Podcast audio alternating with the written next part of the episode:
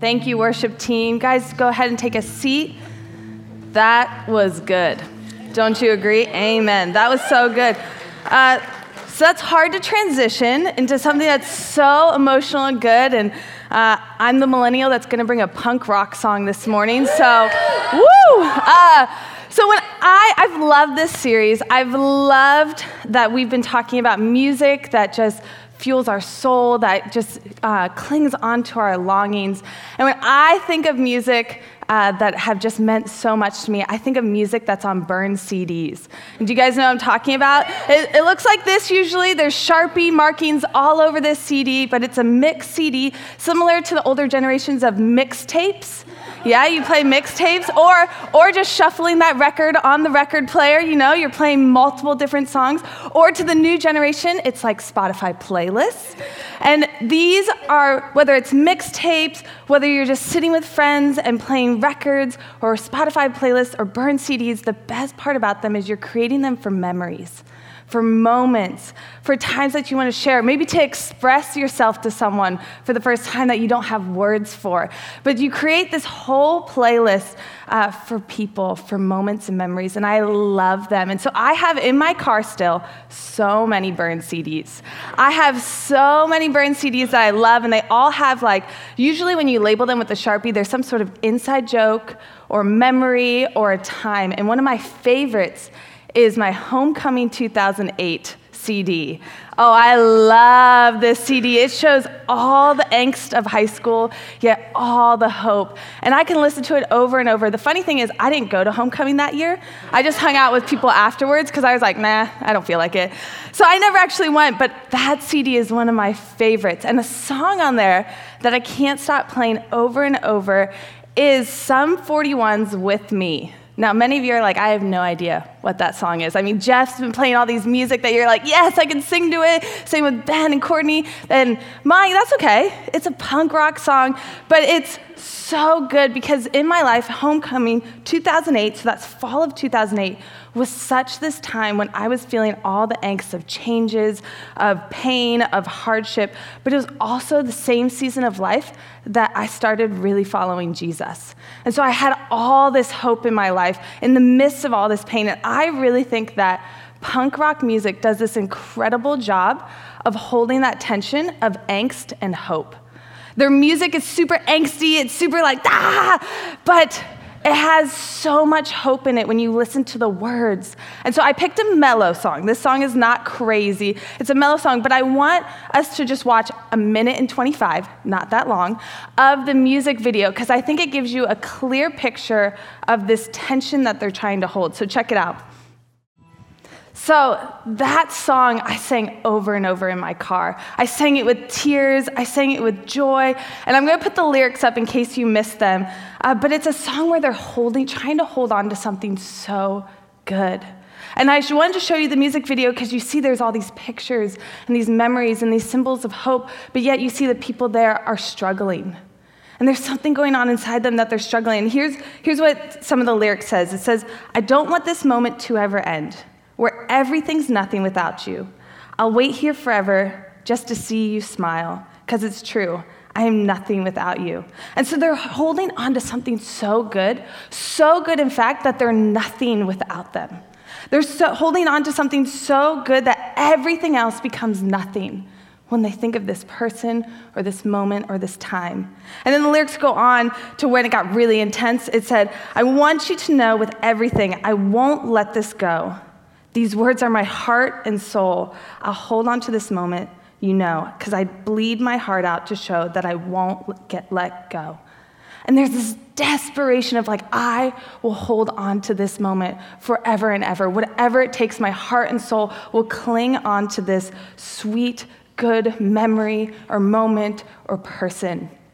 And I love this song because I think that it touches a core human longing that we long for goodness. We long for goodness in a world that doesn't always give it. A world that doesn't always seem fair, a world that we walk through and there's pain and there's hardship, but we long for goodness. And the reason I know that we long for goodness is because in our hardest moments, we tend to think back to when life was easy or when life was good. And we tend to replay those moments over and over as we're walking through a hard time. And as humans, life can be so overwhelming with worry and fear.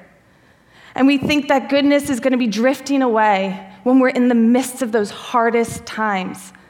And we think, Am I ever going to get out of this? Are things ever going to change?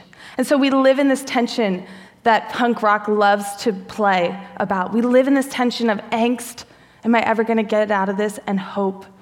And as Christians, our hope is that we have a hope in Jesus, in the reality of this broken world, and that is our goodness that we long for. And in Scripture, we see this eternal truth of God's goodness and people longing to know and experience it all over.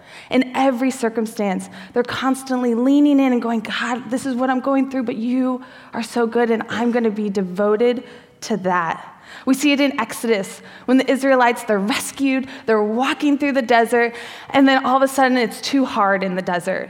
And they have to be reminded that God's near and He's good, and He has to remind them over and over remember what I've done for you. Remember how I rescued you out of Egypt. And then there's Job, who lost everything his health, his wealth, his family. And people were trying to tempt him. Maybe God's not good. And he continued to praise and go, No, that's not what God has shown me. He has continually showed me that He is always good. Then, when Jesus in the Gospels, there's people constantly seeking Him out for healing. They're constantly seeking Him out for healing. And there's a woman who was bleeding for 12 years. Imagine the loss of hope in that time 12 years of pain and suffering. And she knew, man, God is so good. And Jesus must be so good. And so all I want to do is touch out and experience that goodness. And then Paul talks about it over and over again in his letters that he rejoices in the good news. He rejoices in the goodness of God, even in the midst of his persecution, even in the midst of his pain. And today I want to read a psalm by David, who David is so angsty he like would love punk rock music. That would be probably his jam because he's like, oh, they get me. Oh, all my psalms, they finally understand. And David, but he does this beautiful thing of weaving in and out of his worries and proclaiming God's goodness. He goes back and forth. And I love that because it creates a rhythm and a pattern for us that we can do that too, that we can hold both intentions. And, and when we read Psalm 22, what we need to know is God had not delivered him yet. So when you see his words, when we're about to read this, we need to know that God has not delivered him yet. See, we tend to read scripture and we tend to know the end of everybody's story in scripture, but we forget that they're living in the present moment. They have no idea. And so when they are proclaiming God's goodness, they're doing it out of fear, but out of hope. And so that is what we need to lean into. When I read this, I don't want you to be like, well, yeah, but he probably knew it was going to end well. He didn't. He didn't. But this, these are his words. This is how he leaned into goodness. Here's what it says Psalm 22. It says, My God, my God, why have you forsaken me? Does that sound familiar? Same thing Jesus said on the cross. It's this crying out. Why are you so far from saving me, so far from my cries of anguish? My God, I cry out by day, but you do not answer by night, but I find no rest. Yet you are enthroned as the Holy One. You are the one Israel praises. In you, our ancestors put their trust. They trusted and you delivered them. To you, they cried out and were saved. In you, they trusted and were not put to shame. And so we see just even in this beginning few verses, he's like, Why? Where are you? What are you doing? I have no idea. And he's crying out to God. But yet he's immediately jumping back into, but I know what's true. I know who you are. I know what you've done in the past. And the next 20 verses that I'm not going to read because it's David going, talking all about his pain and suffering that he's experiencing. It's talking about, man, this is my reality. This is what's going on. I am being attacked. I'm being attacked. And he goes through all these different metaphors, like four different ones of being attacked. And he describes himself as powerless. And so here he's holding this tension. He goes, God, this is my situation. This is what's going on in my life. But I'm going to trust you and know that you have compassion on me. And so when he wraps up, we're going to jump all the way to the end because it's 20 verses of, like us, we do. man, this is everything that's going on. And then he ends with this in verse 25 From you comes the theme of my praises in the great assembly. Before those who fear you, I will fulfill my vows. The poor will eat and be satisfied. Those who seek the Lord will praise him. May your hearts live forever. Posterity will serve him. Future generations will be told about the Lord. They will proclaim his righteousness, declaring to a people yet unborn, He has done it. I love the way this psalm ends because remember, he is not yet delivered in the pain and the suffering and the trials that he is going through. He is in the midst of it and he's already proclaiming he has done it. He will do it. He did it in the past. He's going to continue to do it. And so, man, I think of what Anna was just sharing with us about the living water and us thirsting for us. And we are thirsting for that goodness. We're thirsting to proclaim that goodness, to lean into that, to drink that water. And so I love when I read this psalm, I love the posture that David takes. And I think there's two pieces that stand out to me about this posture for us to lean into that goodness. And the first is embracing mercy. He embraces mercy when he didn't know if he was going to get out. But his mercy looked like him crying out to the Lord. It looked like him asking God, please have compassion on me. Please be with me. And sometimes I think we use words in church over and over and over again, like grace and mercy and forgiveness, and it doesn't fully settle in what it actually means.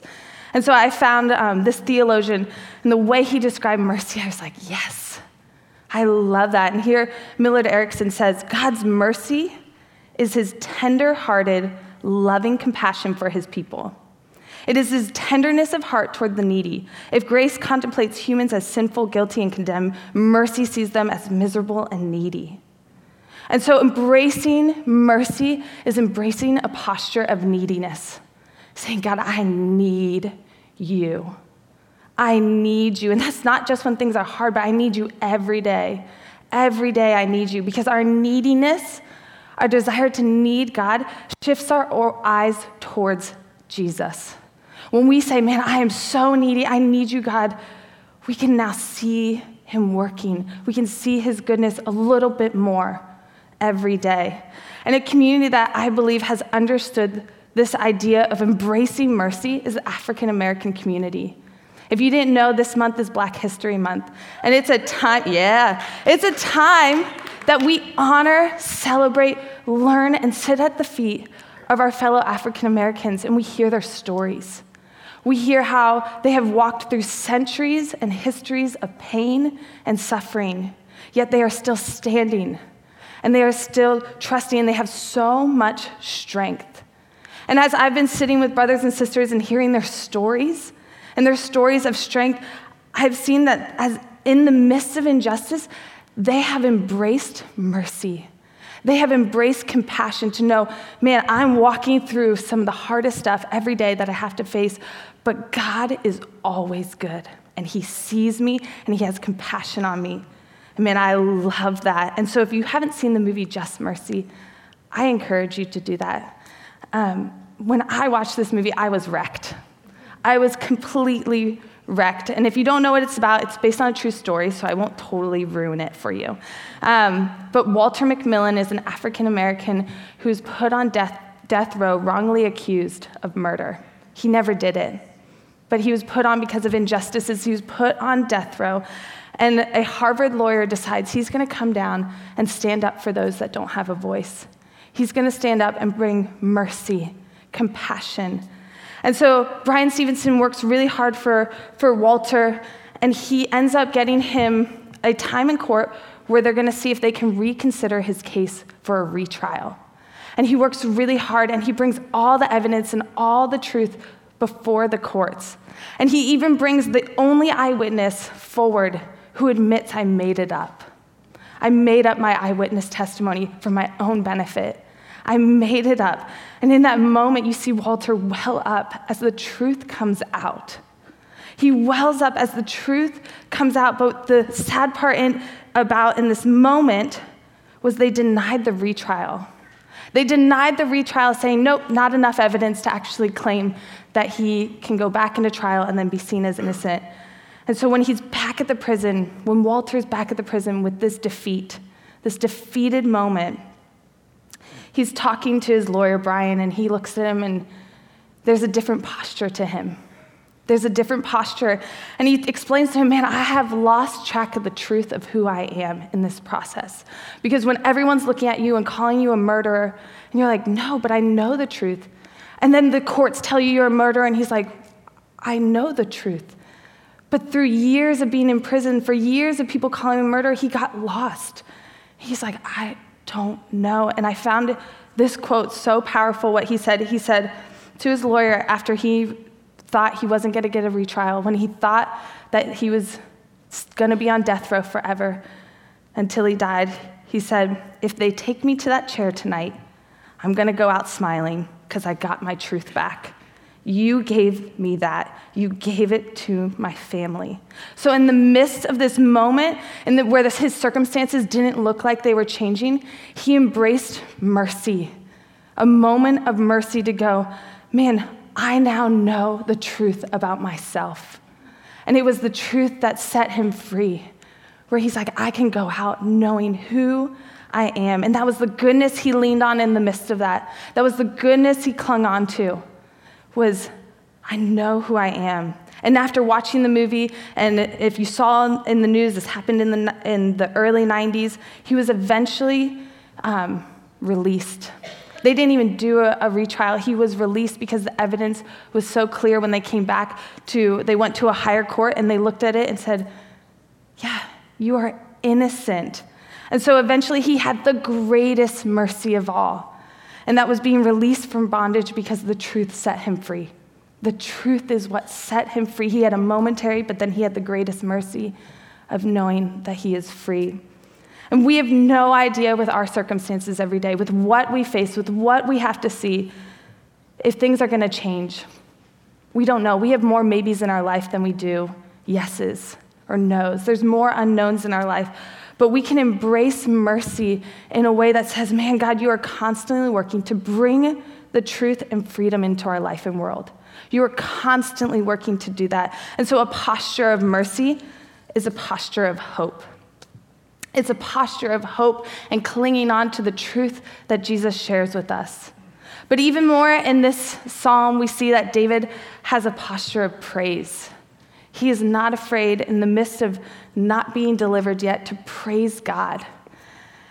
And, and praising God in our life, in the trickiest times of our life, can be hard. When we don't know if we're going to be rescued, if we don't know what's going to change, it can be so challenging. But David knew that leaning into thanks would allow him to see God moving, would allow him to see God's goodness in everything. And so the best time for us to practice thanksgiving is when we are struggling. But the hardest time to do it is when we are struggling. It's the time that we need to do it the most, yet it's the time when we're like, I don't know. I don't know if I can say thanks when I'm lost a job, or thanks when I had someone pass away, or thanks when my kids are struggling and they're struggling with anxiety and depression and there's so much suicide in this world. I don't know if I can give thanks. And but that's the time that we have to do it the most because we have to see God's goodness working because He's moving every single day. And recently, in the last couple months, I've been diving into stories of people that have gone before us in the faith. I've been diving into, man, why and how did they take Jesus so seriously that they were willing to sacrifice everything? They were willing to sacrifice everything they had because they looked at Scripture, they looked at Jesus, and they go, This is what I need.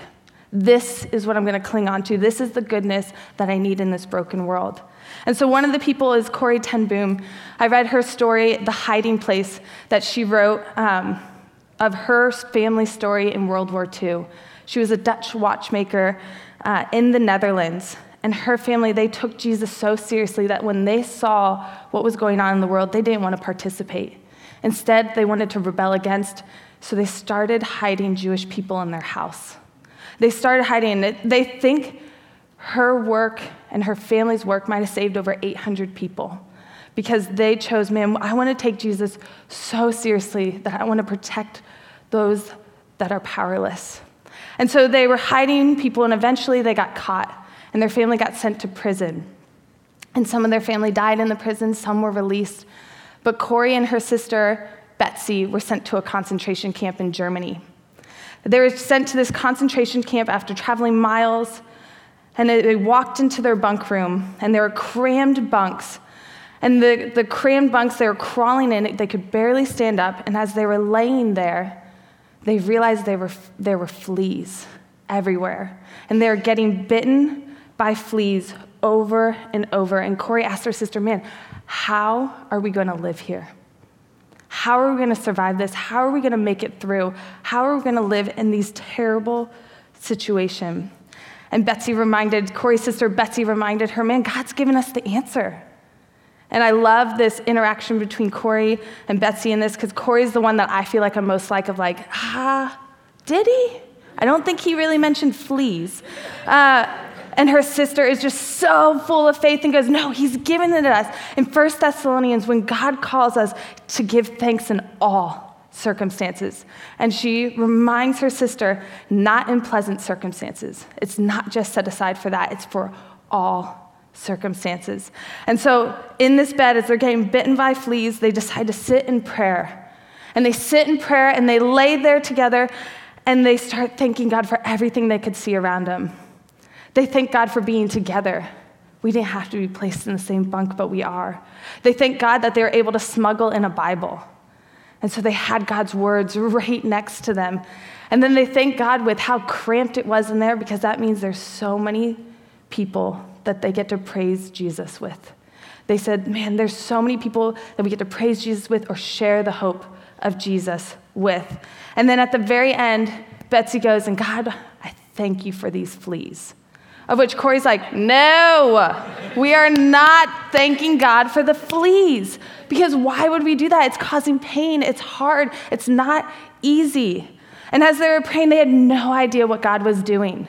They had no idea that God's goodness was moving in the most horrific of circumstances. He was moving, but they were like, we're going to thank God so we can see that, so we can know that, so we can praise Him in all circumstances. And they were able to, this is the, I think, the incredible thing. They had Bible studies and worship services in their bunkhouse. They had people gathering that were clinging on to that one Bible that they had, that they were listening to the words and, and leaning into this is our hope. This is the only thing we have hope for. And one day, they had no idea. They had no idea why they were able to get away with this. They had no idea why nobody was coming in to stop them. And one day, a guard was running after someone and came running in and stopped at the door. She stopped at the door and she said, I'm not going in there because there's fleas. The fleas protected them. The fleas, so was the ability for them to, ha- to live in the bunkhouse and be safe and so, in the midst of the fleas, God's goodness was working. They had no idea why they were there, they had no idea what was going to happen. Betsy eventually died from sickness in the concentration camp, camp and Corrie was released. But they praised God every moment, not knowing what tomorrow would bring. And so, in the midst of our pains and trials, we thank God because we need to see that God's goodness is working, that God's goodness is there, and we're needing to cling onto it. And we may not understand why or what's going to happen, but we can begin to see when we fix our eyes towards Him with thanksgiving. And as Christians, man, we look around and there's so many unknown things, like I said. There's so many maybes, but we believe that we have the most important known peace in our life. We have Jesus. And he's the biggest, most important known thing that we can cling onto. His life, death on the cross, resurrection, and presence is working to redeem every part of our lives and world. And one way we'll do it to complete. And that's the goodness that we lean onto. That's the goodness that we long for. And he's our ultimate goodness. That's why we call it good news. That's why we say, man, God is good news, and we go around proclaiming that. And it's not just when circumstances are pleasant, it's always. But that's hard, and it's not easy because we're human. Man, I've wrestled with this, and I think I'm sharing this this morning. I've wrestled with this for th- almost three years. After my brother's accident, after watching other people pass away, I'm like, where are you, God? And over time, I felt like God, man, was so merciful. And I had to embrace that I needed him. I had to embrace that, man, I may not know what's going on. I may not know why, but you are working and you are so good. And I need to cling on to that. And I was able to eventually start giving thanks to God and still pain and still hurt to be like, thank you, God, for your, your presence. Thank you, God, for your peace. I'm not saying that walking away today, you're going, oh, God is good, everything's good. No, it's with our shaky hands that we lift it in worship and go, I don't know, but I know you and I trust you, and that's the known peace I'm gonna lean on to. And that's why worship writers they write songs like this over and over to celebrate and rehearse this truth that God is our ultimate and known goodness forever and always. And his goodness is working forever and always. And those songs were hard for me to sing at times, but I'm learning to know, yeah, even if it's hard, even if I'm struggling, I'm going to lift my hands up and praise you in this. And so we have songs like Good, Good Father, where we over and over say, It's who you are who he is. He can't go without the word good. That's in his name, that's who he is to us. Then we have songs that we sang just before this the goodness of God. Every breath that I'm able, I will sing of the goodness of God because his goodness is running after us. I love that every breath that I'm able. Man, it shows this posture of like, I'm gonna try. I'm gonna lean in a little bit more, a little bit more each day. And then we have some of the most incredible hymns that we've leaned on for a long, and one of my favorites is Great is Thy Faithfulness. Great, not just good, but great is thy faithfulness. Lord, every morning new mercies I see, and all I have needed, thy hands have provided. So we have so many songs that proclaim God's goodness. So many songs that we go, man, I'm going to give thanks no matter what. And this morning, I want to teach you a new one that has been stuck in my head for a while. And I think it'll take this message and it might get stuck in your head a little bit because it's pretty catchy. Um, and here's what this song is I'll Give Thanks by Housefires. And it says, In the morning you sing over me, and I receive your mercy. We embrace his mercy. Your faithfulness is clear to see. It's like the sunrise, constant every day. Every breath I breathe an invitation to believe you are creating something good. I love that language invitation. Every breath I breathe, an invitation that we get to receive, that to believe just even a little bit that you are creating something good. Though the season doesn't tell my story, I know you'll move mountains for me. You're just that good. And so it goes on to say in the chorus, or bridge, I don't know what it is, but I don't know music.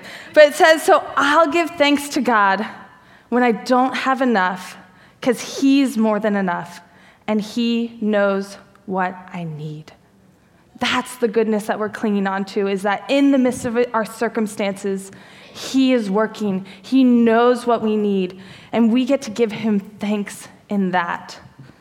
And so we're all sitting there, we're sitting with different things in our lives. Maybe life is so good and it's easy to praise, or maybe you're just holding on with tight hands, wondering, I don't know. And I want to invite you this morning to lean into that longing for goodness, to know that God is so good and He's working. He's always good. And to lean into that neediness that we have. And so, as we sing this song this morning, I know it's a new song. So maybe you just, if you need to stand, or if you need to sit and process, or if you, whatever it takes, if you want to sing it, if you want to raise your hands, or if you want to let just the words pour over you, I want to encourage you to hear these words, to know that this is the good news that God wants to speak over you, that He wants you to be devoted to for all your life, no matter the circumstance. Because I long, I can say that even more now with confidence than I did a couple days ago, but I long to see God's goodness in this world that doesn't always give it.